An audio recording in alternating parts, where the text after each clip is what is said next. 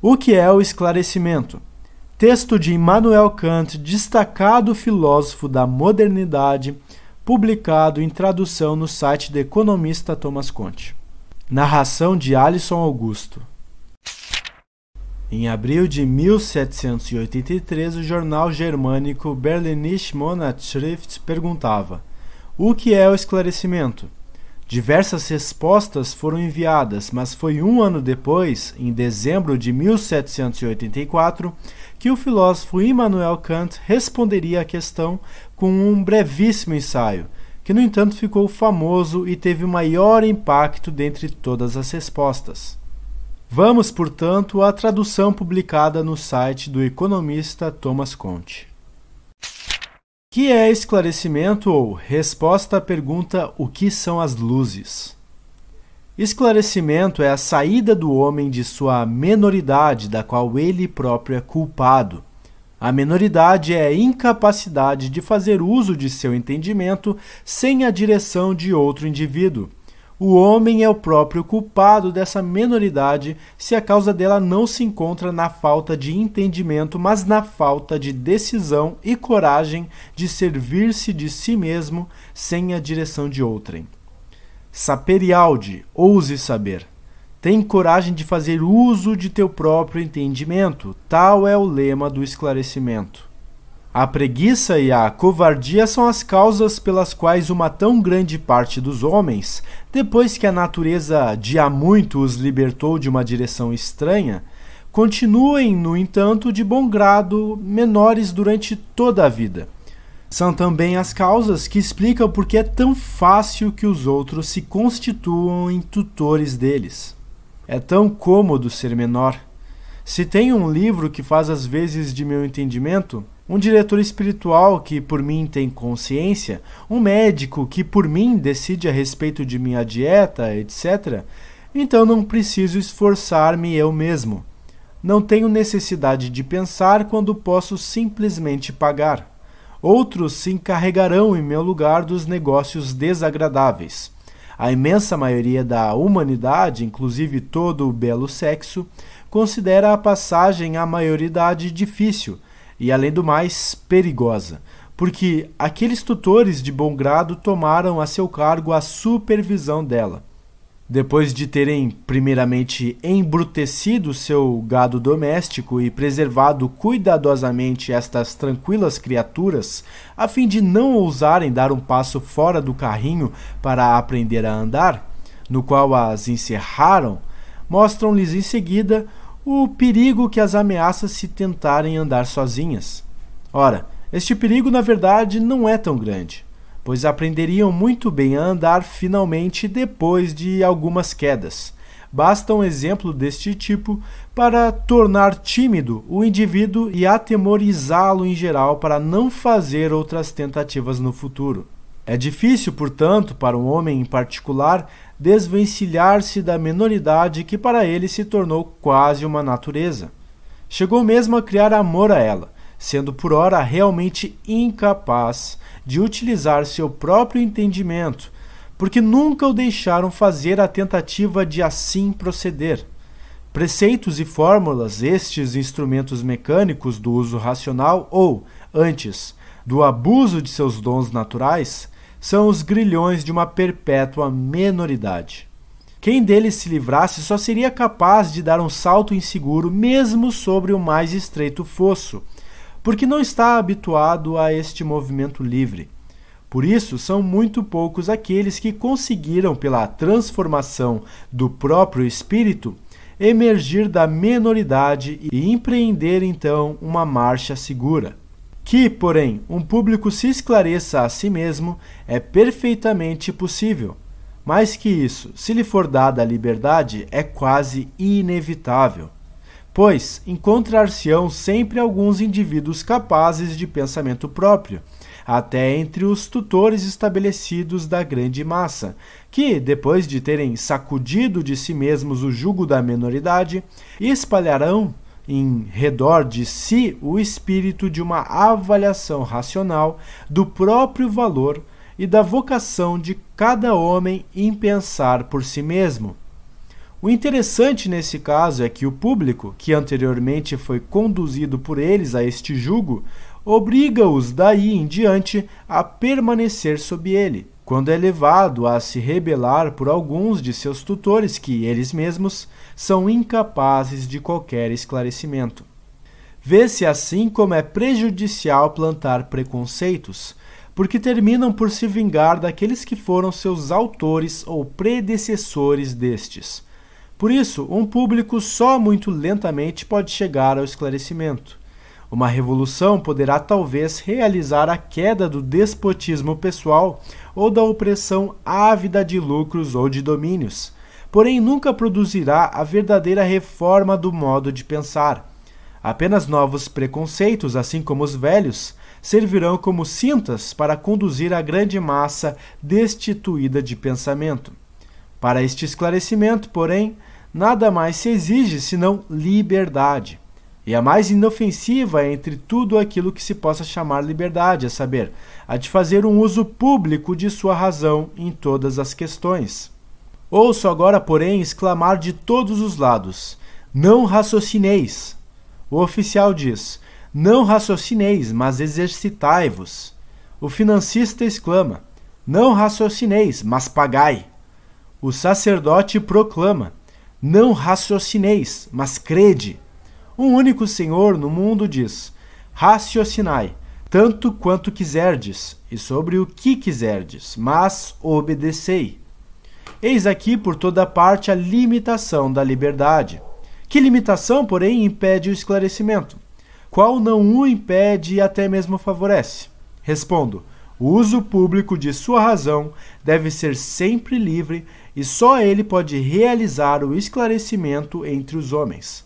O uso privado da razão pode, porém, muitas vezes ser muito estreitamente limitado, sem, contudo, por isso, impedir notavelmente o progresso do esclarecimento. Entendo, contudo, sob o nome de uso público de sua própria razão, aquele que qualquer homem, enquanto sábio, faz dela diante do grande público do mundo letrado Denomina o uso privado aquele que o sábio pode fazer de sua razão em um certo cargo público ou função a ele confiado. Ora, para muitas profissões que se exercem no interesse da comunidade, é necessário um certo mecanismo, em virtude do qual alguns membros da comunidade devem comportar-se de modo exclusivamente passivo para serem conduzidos pelo governo, mediante uma unanimidade artificial para finalidades públicas ou pelo menos devem ser contidos para não destruir essa finalidade. Em casos tais, não é sem dúvida permitido raciocinar, mas deve-se obedecer. Na medida, porém, em que esta parte da máquina se considera ao mesmo tempo membro de uma comunidade total, chegando até a sociedade constituída pelos cidadãos de todo o mundo, portanto, na qualidade de sábio que se dirige a um público, por meio de obras escritas de acordo com seu próprio entendimento, pode certamente raciocinar, sem que por isso sofram os negócios a que ele está sujeito em parte como membro passivo. Assim, seria muito prejudicial se um oficial, a que seu superior deu uma ordem, quisesse pôr-se a raciocinar em voz alta no serviço a respeito da conveniência ou da utilidade dessa ordem deve obedecer. Mas, razoavelmente, não se lhe pode impedir, enquanto homem versado no assunto, fazer observações sobre os erros no serviço militar e expor essas observações ao seu público para que as julgue. O cidadão não pode se recusar a efetuar o pagamento dos impostos que sobre ele recaem. Até mesmo a desaprovação impertinente dessas obrigações, se devem ser pagas por ele, pode ser castigada como um escândalo, que poderia causar uma desobediência geral. Exatamente, apesar disso, não age contrariamente ao dever de um cidadão se, como homem instruído, expõe publicamente suas ideias contra a inconveniência ou a injustiça dessas imposições. Do mesmo modo, também o sacerdote está obrigado a fazer seu sermão aos discípulos do catecismo ou à comunidade, de conformidade com o credo da igreja a que serve, pois foi admitido com esta condição. Mas, enquanto sábio, tem completa liberdade e até mesmo o dever de dar conhecimento ao público de todas as suas ideias, cuidadosamente examinadas e bem intencionadas, sobre o que há de errôneo naquele credo, e expor suas propostas no sentido da melhor instituição, da essência da religião e da Igreja. Nada existe aqui que possa constituir um peso na consciência, pois aquilo que ensina em decorrência de seu cargo como funcionário da Igreja expõe-no como algo em relação ao qual não tem o livre poder de ensinar como melhor lhe pareça, mas está obrigado a expor segundo a prescrição de um outro e em nome deste. Poderá dizer: Nossa Igreja ensina isto ou aquilo. Estes são os fundamentos comprobatórios de que ela se serve. Tira, então, toda utilidade prática para a sua comunidade de preceitos que ele mesmo não subscreveria, com inteira convicção, em cuja apresentação pode, contudo, se comprometer, porque não é de todo impossível que em seus enunciados a verdade esteja escondida. Em todo caso, porém, pelo menos nada deve ser encontrado aí que seja contraditório com a religião interior. Pois se acreditasse encontrar esta contradição, não poderia em sã consciência desempenhar sua função, teria de renunciar. Por conseguinte, o uso que um professor empregado faz de sua razão diante de uma comunidade é unicamente um uso privado, porque é sempre um uso doméstico, por grande que seja a assembleia. Com relação a esse uso, ele, enquanto padre, não é livre nem tem o direito de sê-lo, porque executa uma incumbência estranha. Já como sábio, ao contrário, que por meio de suas obras fala para o verdadeiro público, isto é, o mundo, o sacerdote, no uso público de sua razão, goza de ilimitada liberdade de fazer uso de sua própria razão e de falar em seu próprio nome. Pois o fato de os tutores do povo nas coisas espirituais deverem ser eles próprios menores constitui um absurdo que dá em resultado a perpetuação dos absurdos. Mas não deveria uma sociedade de eclesiásticos, por exemplo, uma assembleia de clérigos ou uma respeitável classe, como a si mesma se denomina entre os holandeses, estar autorizada sob juramento a comprometer-se com um certo credo invariável, a fim de, por este modo de exercer uma incessante supertutela sobre cada um de seus membros e por meio dela sobre o povo, e até mesmo a perpetuar essa tutela? Isto é inteiramente impossível, digo eu. Tal contrato, que decidiria afastar para sempre todo ulterior esclarecimento do gênero humano, é simplesmente nulo e sem validade, mesmo que fosse confirmado pelo Poder Supremo, pelos parlamentos e pelos mais solenes tratados de paz. Uma época não pode se aliar e conjurar para colocar a seguinte em um estado em que se torne impossível para esta ampliar seus conhecimentos, particularmente os mais imediatos, purificar-se dos erros e avançar mais no caminho do esclarecimento. Isto seria um crime contra a natureza humana, cuja determinação original consiste precisamente neste avanço. E a posteridade está, portanto, plenamente justificada em repelir aquelas decisões, tomadas de modo não autorizado e criminoso. Quanto ao que se possa estabelecer como lei para um povo, a pedra de toque está na questão de saber se um povo se poderia ter ele próprio submetido a tal lei. Seria certamente possível, como se a espera de lei melhor, por determinado e curto prazo e para introduzir certa ordem. Ao mesmo tempo, se franquearia a qualquer cidadão, especialmente ao de carreira eclesiástica na qualidade de sábio, o direito de fazer publicamente, isto é, por meio de obras escritas, seus reparos a possíveis defeitos das instituições vigentes. Estas últimas permaneceriam intactas até que a compreensão da natureza de tais coisas se tivesse estendido e aprofundado publicamente, a ponto de tornar-se possível levar à consideração do trono, com base em votação, ainda que não unânime, uma proposta no sentido de proteger comunidades inclinadas, por sincera convicção, a normas religiosas modificadas, embora sem detrimento dos que preferissem manter-se fiéis às antigas.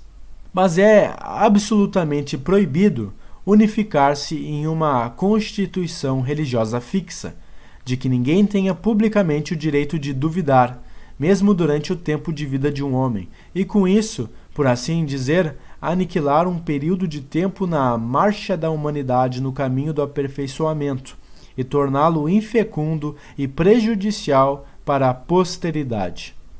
O homem, sem dúvida, pode, no que respeita à sua pessoa, e mesmo assim só por algum tempo na parte que lhe incumbe, adiar o esclarecimento. Mas renunciar a ele, quer para si mesmo, quer ainda mais para sua descendência, significa ferir e calcar aos pés os sagrados direitos da humanidade. O que, porém, não é lícito a um povo decidir com relação a si mesmo, menos ainda um monarca poderia decidir sobre ele, pois sua autoridade legislativa repousa justamente no fato de reunir a vontade de todo o povo na sua. Quando cuida de toda melhoria, verdadeira ou presumida, coincida com a ordem civil, pode deixar em tudo o mais que seus súditos façam por si mesmos o que julguem necessário fazer para a salvação de suas almas. Isto não lhe importa, mas deve apenas evitar que um súdito impeça outro por meios violentos de trabalhar, de acordo com toda a sua capacidade na determinação e na promoção de si. Causa mesmo dano à Sua Majestade enquanto se imiscui nesses assuntos, quando submete à vigilância do seu governo os escritos nos quais seus súditos procuram deixar claras suas concepções. O mesmo acontece quando procede assim não só por sua própria concepção superior, com o que se expõe à censura, Cesar non est supra grammaticus, mas também e ainda em muito maior extensão quando rebaixa tanto seu poder supremo que chega a apoiar o despotismo espiritual de alguns tiranos em seu estado contra os demais súditos. Se for feita então a pergunta: vivemos agora uma época esclarecida? A resposta será: não. Vivemos em uma época de esclarecimento. Falta ainda muito para que os homens, nas condições atuais, tomados em conjunto, estejam já numa situação ou possam ser colocados nela, na qual, em matéria religiosa, sejam capazes de fazer uso seguro e bom de seu próprio entendimento, sem serem dirigidos por outrem.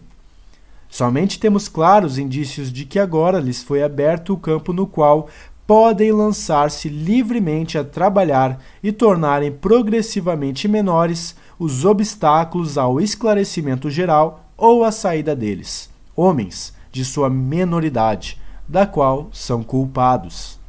Considerada sob este aspecto, esta época é a época do esclarecimento ou século de Frederico.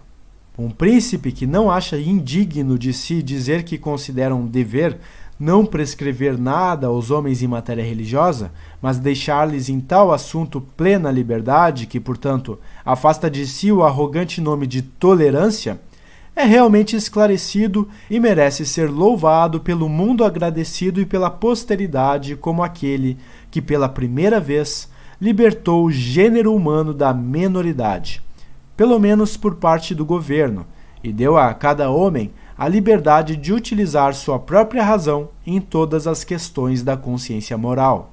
Sob seu governo, os sacerdotes dignos de respeito podem, sem prejuízo de seu dever funcional, expor livre e publicamente na qualidade de súditos ao mundo para que os examinasse seus juízos e opiniões num ou noutro ponto discordantes do credo admitido. Com mais forte razão, isso se dá com os outros, que não são limitados por nenhum dever oficial. Este espírito de liberdade espalha-se também no exterior, mesmo nos lugares em que tem de lutar contra os obstáculos externos estabelecidos por um governo que não se compreende a si mesmo Serve de exemplo para isto o fato de, num regime de liberdade, a tranquilidade pública e a unidade da comunidade não constituírem em nada motivo de inquietação. Os homens se desprendem por si mesmos progressivamente do estado de selvageria, quando intencionalmente não se requinta em conservá-los nesse estado. Acentuei preferentemente em matéria religiosa o ponto principal do esclarecimento, a saída do homem de sua menoridade da qual tem a culpa. Porque, no que se refere às artes e ciências, nossos senhores não têm nenhum interesse em exercer a tutela sobre seus súditos. Além de que, também, aquela menoridade é de todas a mais prejudicial e a mais desonrosa. Mas o modo de pensar de um chefe de Estado que favorece a primeira vai ainda além e compreende que, mesmo no que se refere à sua legislação, não há perigo em permitir a seus súditos fazer uso público de sua própria razão e expor publicamente ao mundo suas ideias sobre uma melhor compreensão dela, mesmo por meio de uma corajosa crítica do estado de coisas existentes. Um brilhante exemplo disso é que nenhum monarca superou aquele que reverenciamos. Mas também somente aquele que, embora seja ele próprio esclarecido, não tem medo de sombras e ao mesmo tempo tem à mão um numeroso e bem disciplinado exército para garantir a tranquilidade pública, pode dizer aquilo que não é lícito a um Estado livre ousar. Raciocinais tanto quanto quiserdes, e sobre qualquer coisa que quiserdes, apenas obedecei. Revela-se aqui uma estranha e não esperada marcha das coisas humanas. Como, aliás, quando se considera esta marcha em conjunto, quase tudo nela é um paradoxo. Um grau maior de liberdade civil parece vantajoso para a liberdade de espírito do povo e, no entanto, estabelece para ela limites intransponíveis. Um grau menor daquela dá a esse espaço o ensejo de expandir-se tanto quanto possa. Se, portanto, a natureza por baixo desse duro envoltório desenvolveu o germe de que cuida delicadamente, a saber, a tendência e a vocação ao pensamento livre, este atua em retorno progressivamente sobre o modo de sentir do povo, com o que este se torna capaz, cada vez mais, de agir de acordo com a liberdade, e finalmente até mesmo sobre os princípios do governo, que acha conveniente para si próprio tratar o homem, que agora é mais do que simples máquina, de acordo com a sua dignidade. E aí pessoal, Alisson aqui. E aí, gostaram da narração de hoje? Ah, hum, só pedir um perdão aqui, porque o projeto de fazer audiotextos e audiobooks está retomando aos poucos. Eu realmente fiquei afastado dessa função aqui no canal. De toda forma, vou tentar trazer também uma versão podcast dessas narrações para que a gente possa então divulgar a filosofia e tratar né, os assuntos filosóficos, as temáticas que nos incomodam tanto e pelas quais nós temos bastante uh, curiosidade, né? Eu espero trazer elas de uma forma cada vez mais difundida e que de fato estimule o esclarecimento pessoal de todos para que nós possamos, enfim, sair da nossa própria menoridade pessoal, para que a gente possa alcançar a maioridade da qual Immanuel Kant fala em seu texto respondendo o que é o esclarecimento, o que são as luzes ou o que em si mesmo é o próprio iluminismo, esse período histórico, esse movimento intelectual que até hoje tem influência no nosso mundo. Enfim, se vocês gostaram deste, eh, dessa narração, deste audio, audiotexto. Eu espero que vocês possam compreender a necessidade de engajar com a divulgação filosófica.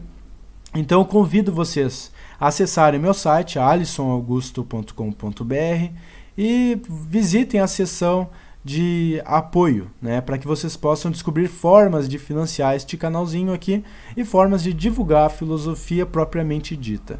Então, deixem seus comentários e vamos debatendo, conversando sobre a própria noção kantiana de esclarecimento, a noção kantiana de maioridade e se de fato ela é possível no mundo uh, atual, globalizado, em que de fato o acesso à informação está dado e que não dependemos mais das diretrizes normativas da igreja na qual Kant, né, em sua época, estava vivendo e por isso ele faz tanta referência às questões religiosas no seu texto. Enfim, pessoal, eu vou ficando por aqui. Meu nome é Alisson Augusto, mestrando em filosofia, youtuber e espero, né, em breve podcaster. Vamos ver. Então, abraço.